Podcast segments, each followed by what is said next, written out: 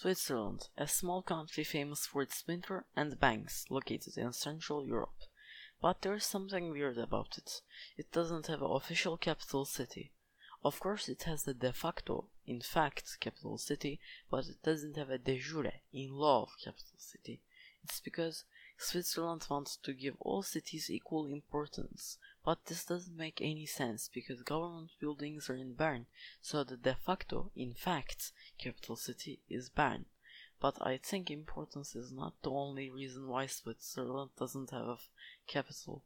The reason is Switzerland is a confederation, and a confederation means that every territory, state and or city decides on its own, unless it's a thing that will affect every territory in Switzerland, and Switzerland is independent in nearly everything, so a capital city is not needed.